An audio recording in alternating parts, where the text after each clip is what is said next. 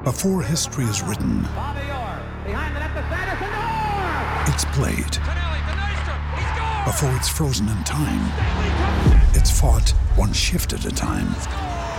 Before it's etched in silver, it's carved in ice. What happens next will last forever. The Stanley Cup Final on ABC and ESPN Plus begins Saturday. Ampire.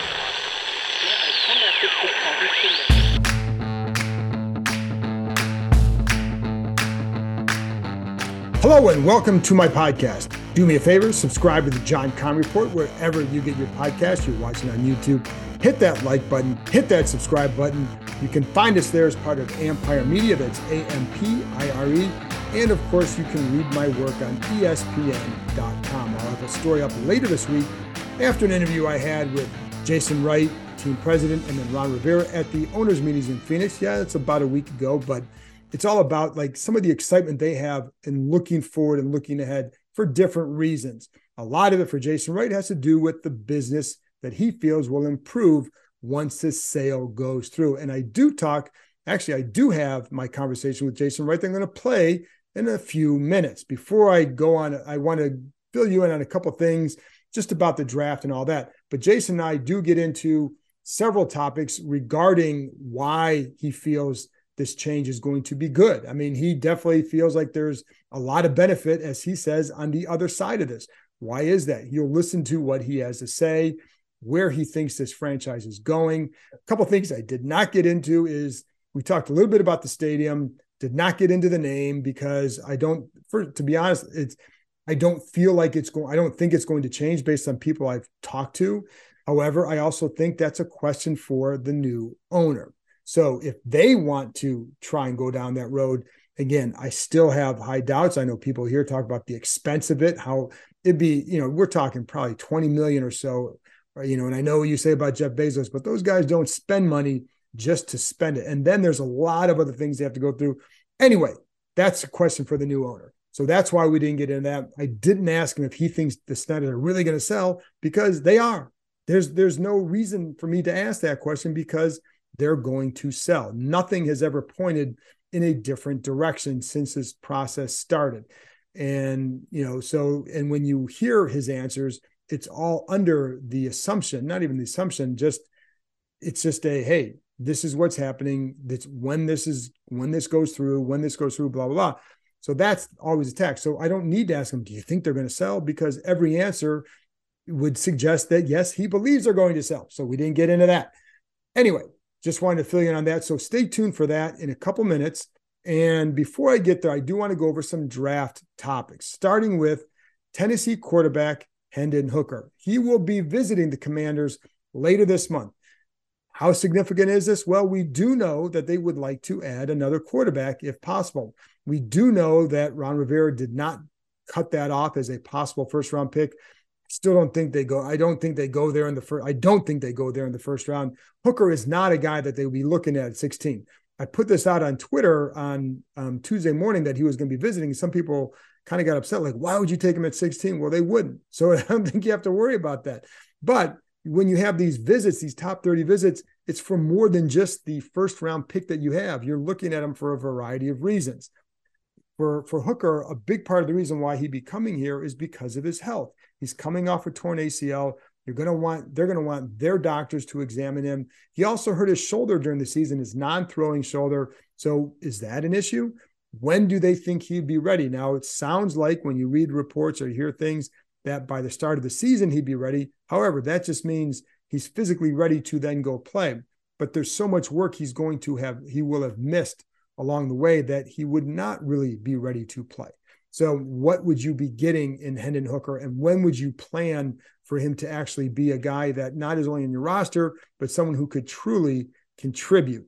So, that's part of why they want to bring him in there. They, you know, they have met with him. They did meet with him at the combine and they did they like they like the kid. I think one reason why you're seeing kind of seeing his name creep into that first round discussion, late first round, is because teams are having a chance to bring him in the room, and I think they like him and talking to him because the tape hasn't changed, and the injury is what it is. We knew the injury was bad, But I think the more people talk to him, the more they like him. And maybe that's why. I don't think if to me, my comfort level with him would be if he's there in the third round, you grab him because I think that's really, really good value. If you add a second round pick, I think then I late second round pick, then I would be tempted because I think the sweet spot for him will be that I think if he's there in the third round, I'd be a little bit surprised, but but not not not completely just because the injury makes this an unknown and also his age. He's going to be 25 by the time the season starts. That's old for a rookie quarterback. So I, that's why I say like I would I would if you add a second round pick, then I think you're looking at maybe a spot where you could where he would make sense. And I think they're what they're kind of doing here is following that Ron Wolf philosophy. If you remember the former Packers general manager, who was kind of he, he believed that you should draft a quarterback not necessarily every year, but he certainly did it every couple years. And the reason why, because and even when he had Brett Favre, I mean, first of all, you know, that's it's how they eventually ended up with Aaron Rodgers, that philosophy. But also they got guys like Mark Brunell and all that that they would end up turning into draft picks somewhere else because they go out and play and they develop, and then they they could use that player as a trade chip to get something else. So that's what you do. And if you if you just develop find a good backup, then you find a good backup, and you need that too. And I would say a franchise that has been looking for a quarterback for so long cannot cut anything off at this point.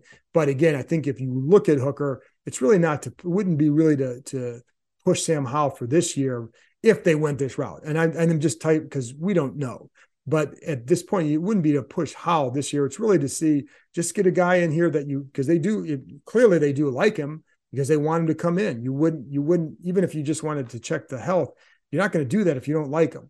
So you could you if Howell hits, then you're in good shape. And if he doesn't, then you have another guy that you think going forward might be someone worth watching who would have represented really good value as another guy who would have gone, you know, if Hooker doesn't get hurt, going to go in the first round. So probably, I know you never can say definitively, but based on what he was doing, I think he, he would it would make sense. Now, one little note, I'm going to take a interrupt for a second here. I did talk to Greg McElroy, ESPN college football analyst, about Sam Howell, about Hendon Hooker. I'm going to play that interview for you on Monday. But I just want to kind of give you a heads up since I'm talking about Hooker. He had some things to say. He knows him very well from having covered some of his games, and he covered a lot of Sam Howell's games. So I think he gave really good insight about what he felt the commander should do with quarterbacks in this draft. Anyway, back to this to the discussion. One thing to keep in mind with those top 30 visits is it doesn't always it, it certainly connotes a certain level of interest.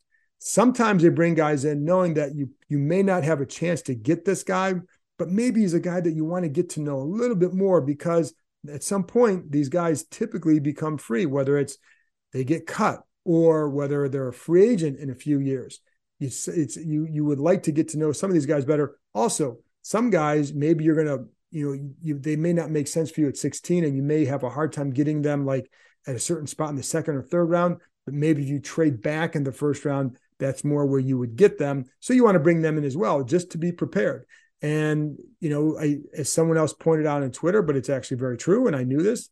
And I think I'm glad they brought it back up because when Jahan Dotson was drafted, they didn't bring him in for a visit. Why not? Because they got everything they needed to know about him from his pro day in particular. I mean, they they liked his tape a lot, but that pro day really stood out for them. And it's not always about oh he ran a good route or he, they really first of all they really did like his routes because he was a mature route runner. But it's also the other things that you see little things that you see um, when you're at the pro day that maybe the cameras aren't going to catch that you can see. Like Rivera, I remember talking to him about going to a pro day last year where he's watching a couple guys and they're getting in and out, they're getting back in line. And one guy was always the fifth, would always run the fifth rep, always the fifth rep. The other guy would be, you know, usually the, you know, if he was the fourth rep, fourth rep, eh, maybe the sixth, eh, maybe the fifth, somewhat inconsistent, kind of which which would tell them that wasn't as you know quick getting back in the line. Why is that? What does that mean?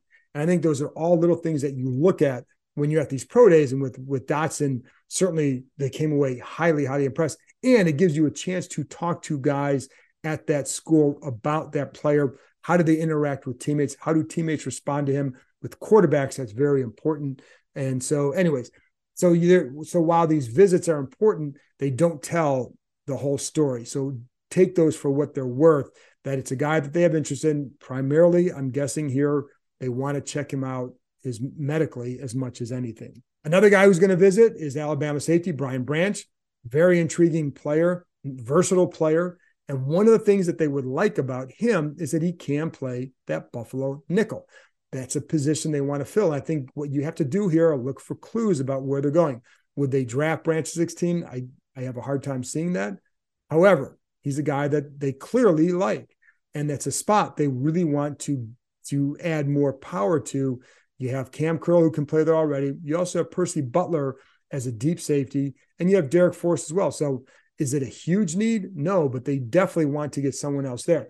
Keep in mind in this draft and the way safeties are being kind of groomed or playing in, in college, that they're coming in maybe a little bit more ready to play that position in the NFL than they had been in the past. And with with Branch, they like his versatility, ball hawking guy.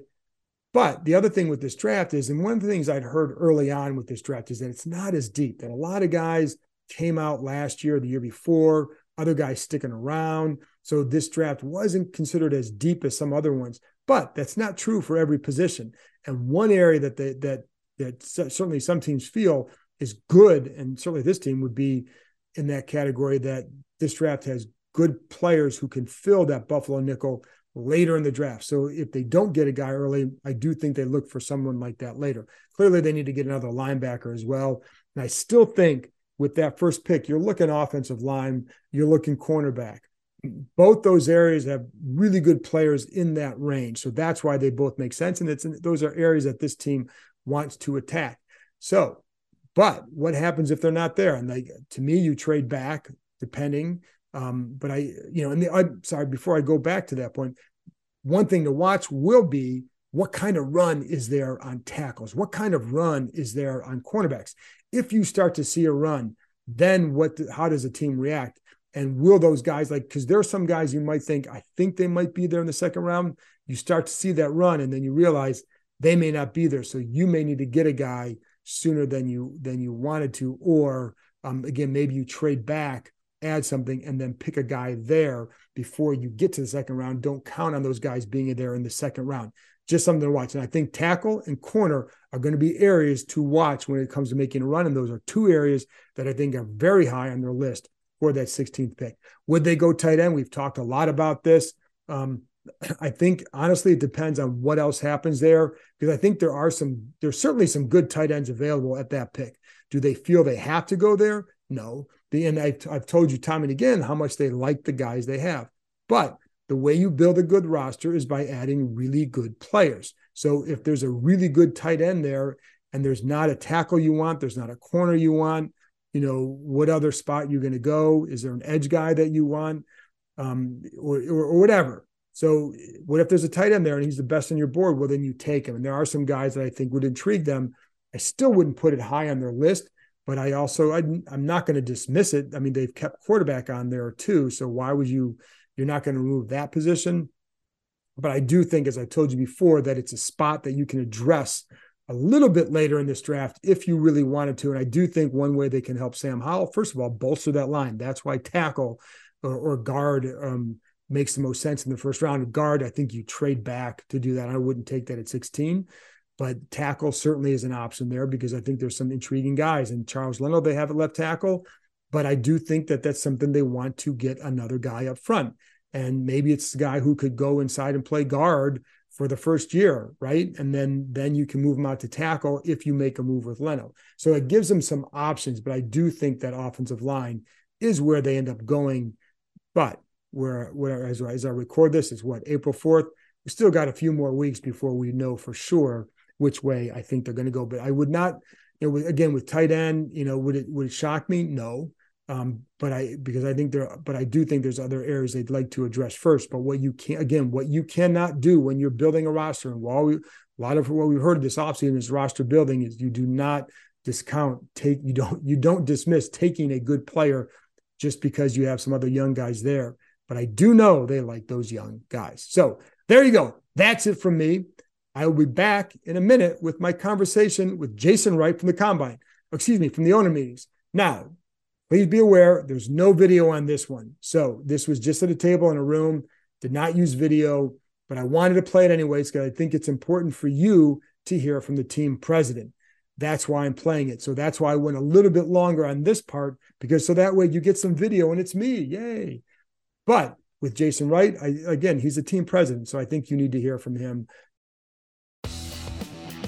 Did you know the largest ropes course and zipline park in the country is right here in the DMV? Located in the heart of Montgomery County, the Adventure Park at Sandy Spring combines climbing and ziplining to create an aerial obstacle course unlike any other. With challenges anywhere from 10 to 75 feet in the air, there is something for all skill levels. Looking for some family time or the perfect date night before football season starts? You can even climb and zip line under the stars. Would you rather keep your feet on the ground? Give axe throwing a try. With their projector systems, you can throw at traditional targets, play tic tac toe, connect four, or even hunt zombies. Listeners of this show can get $5 off any ticket by entering the code KEIM23DC at checkout. That's KEIM, K E I M 23DC. So there you have it, folks. Climbing, ziplining, axes, food, and bonfires right in your backyard. The weather is warming up, so it's the perfect time to head outside and join the adventure at www.theadventurepark.com. That's www.theadventurepark.com and enter promo code KEIM23DC. In general, with the sale, Mm-hmm. what will this mean to the franchise and what you guys are trying to accomplish? I think the last two and a half years we've been able to lay a foundation to rebuild the business. And we took this was not a uh, franchise that was operating under normal circumstances, and it wasn't a healthy business. And so we spent the last two and a half years turning around that business, changing the trajectory of the season ticket member base from one that was um, ebbing, losing members, to one that's now gained a lot of members over the last two years. Same thing with the sale of suites, same thing with sponsorships. You know, largest sponsorship deal in team history this last year, a new naming rights deal on the practice facility. Um, uh, so it was about changing trajectory the last two and a half years. What will happen after a transaction is that there will be additional business momentum. There will be growth in suite sales. There will be growth in sponsorship sales, um, because there are people that were choosing not to do business with us that will choose to do business with us now. And we've built a professional, high performing organization that can absorb that. I can't say that we could have at the beginning absorbed that momentum. We didn't have the right people, we didn't have the right processes. And there's still a few places in the business where heading up to this, I'm like, guys, we gotta we gotta get right. There are a couple things that I'm still not quite happy with in our turnaround. I don't want to call out my leaders. Okay. They know. Okay, okay. Everybody in the organization knows for sure what the three areas are that I am on, like white on rice on a paper plate in a snowstorm right now. Um, and, but the others, I'm really proud of. You know, there's so many areas that our ticket office is humming and running. Our suite sales department is doing great. What Trista Langdon has done with our operations and um, having none of the issues at FedEx this last year that we had the previous year. You know, um, and that's just a product of her being here and getting her arms around things at much sweat and toil to her. Um, I'm really happy with some of the areas. Others got to catch up. You had said too, I think at Eric's press conference, there's nothing but upside. That's right. That's right. Yeah, there's, there's nothing but upside on the other side of this, um, and and that's important. You know, fans don't care about the business. I care about the profit and loss statement, but they don't need to. Uh, they don't need to care about EBITDA. I want my people to care about EBITDA. But the reason all that matters is that that allows us to fund a championship franchise. So the things that our players need, whether it is expansion of uh, what I think is a great um, part of our nutrition program where we do blood work, custom blood work for all the guys that informs their diet and supplements and things like that. Um, uh, next generation recovery technology, some things that we're looking into. Actually, I don't even want to give that away because it's a competitive advantage for us. There's some cool new technologies we're looking at. These are all things that we can invest more in more quickly when we're doing well as a business. That's the virtuous cycle. You sell out the stadium, you sell out the suites, there's a surplus of money that goes right back into the facilities, the team, and the players. And then they play better, and it's a virtuous cycle. And obviously, when you say like you know, um, couldn't get certain things accomplished or done with sponsorships, whatever, Mm-hmm. because of whatever. Obviously, that's people that want to do business with Dan, correct? Yeah, or or just not or just not have negative headlines about the team, you know, and to be associated with the brand. There's lots of reasons. And how, how often would you encounter that? It's frequent, yeah, it's frequent. Um, but to our team's credit, in the face of that, we still grew 15% year over year, 14% year over year in sponsorship last year. Signed the largest sponsorship deal in team history, larger than our naming rights deal um, with SeatGeek. Um, so there was great progress, and it's it's these brands and these partners seeing who we are now instead of who we were purported to be, and seeing clearly where we're going and how their experience interacting with us, the types of leaders we have today, the creativity and intellect with which we work, are going to be the hallmarks of us in the future. And they've bought in now and believed in us, and I'm grateful to every single one of them because it feels great. I mean, at the beginning when we first got here, it was all just hope and change. Didn't have anything. And even have the workforce that we were going to have here. I mean, we've turned over 80% of this workforce because we had to. Um, you know, so, so I didn't have anything that we were selling. It was true just optimism then. Now we have a track record of really delivering, and um, I feel so grateful for these folks that believed in us before other folks did. Um, and it was just so affirming, and now we're about to um, see the better side of it. So, a new owner comes in. Mm-hmm. What would be what would you recommend as the first priority for them, and what, what you know and what you'd want to get done? I think the first thing is understanding what we need to do to fuel a championship. It has to be about winning, right? So it's un- them getting a deep understanding of the roster building strategy that Ron and them are deploying, um, them understanding where, uh, figuring out the right way that an owner should engage in that process, getting the operating norms together around the football side. Um, determining the investments that are needed on the football side to make that happen, and that's, you know, it's it, it's a combination of you know, investing in needs for the players and performance and things like that, and also accountability. You don't just write a blank check. Like you're not winning, you got you, you got to produce. So it's it's it's I think it's first and foremost football, and that's quickly followed by a new venue, because new venue changes the fortunes of a franchise quite literally in the profit and loss statement and in revenue growth in particular, um, but also in the fan experience, the way the players feel, a community asset that drives economic development for the area. That's far and away the most important thing after that. Um, and then in the meantime, we need to continue to run a highly professionalized business that supports both of those things. And with with that said, I mean, you guys done a ton of work. How much can that expedite the process, or do you feel like you may have to go back a little bit when a new person comes? You definitely have to have the vision of the new ownership team. However, um, all the research and the work that's been done to date is is additive. It's not it's not wasted. Right. It's not wasted. Um, and so yeah, it's all beneficial and will allow us to to move quickly. And then, what other are there any other things like big like big decisions that would be made, or or anything besides that stuff? Yeah, I think that I mean there, are, there are, I feel like at this point on both Ron's side and my side, we're at a stage in this process where you, you don't make major decisions because you're in that last leg. Um, uh, and we'll find ways to do things where we need to. Um, but yeah, there's going to be there's always a series of important things that need to be decided. Whether that's members of my top team um, roles that I need to fill still, it could be major strategic decisions around coaching staff structure and front office structure for Ron. Like there's lots of different things that hypothetically it could be. Those are the types of things that ownership at least should be aware of. Um, so we'll see what those are, and we'll have them lined up. I mean, the best thing for us to do is listen to ownership, understand why they bought the team at the heart level.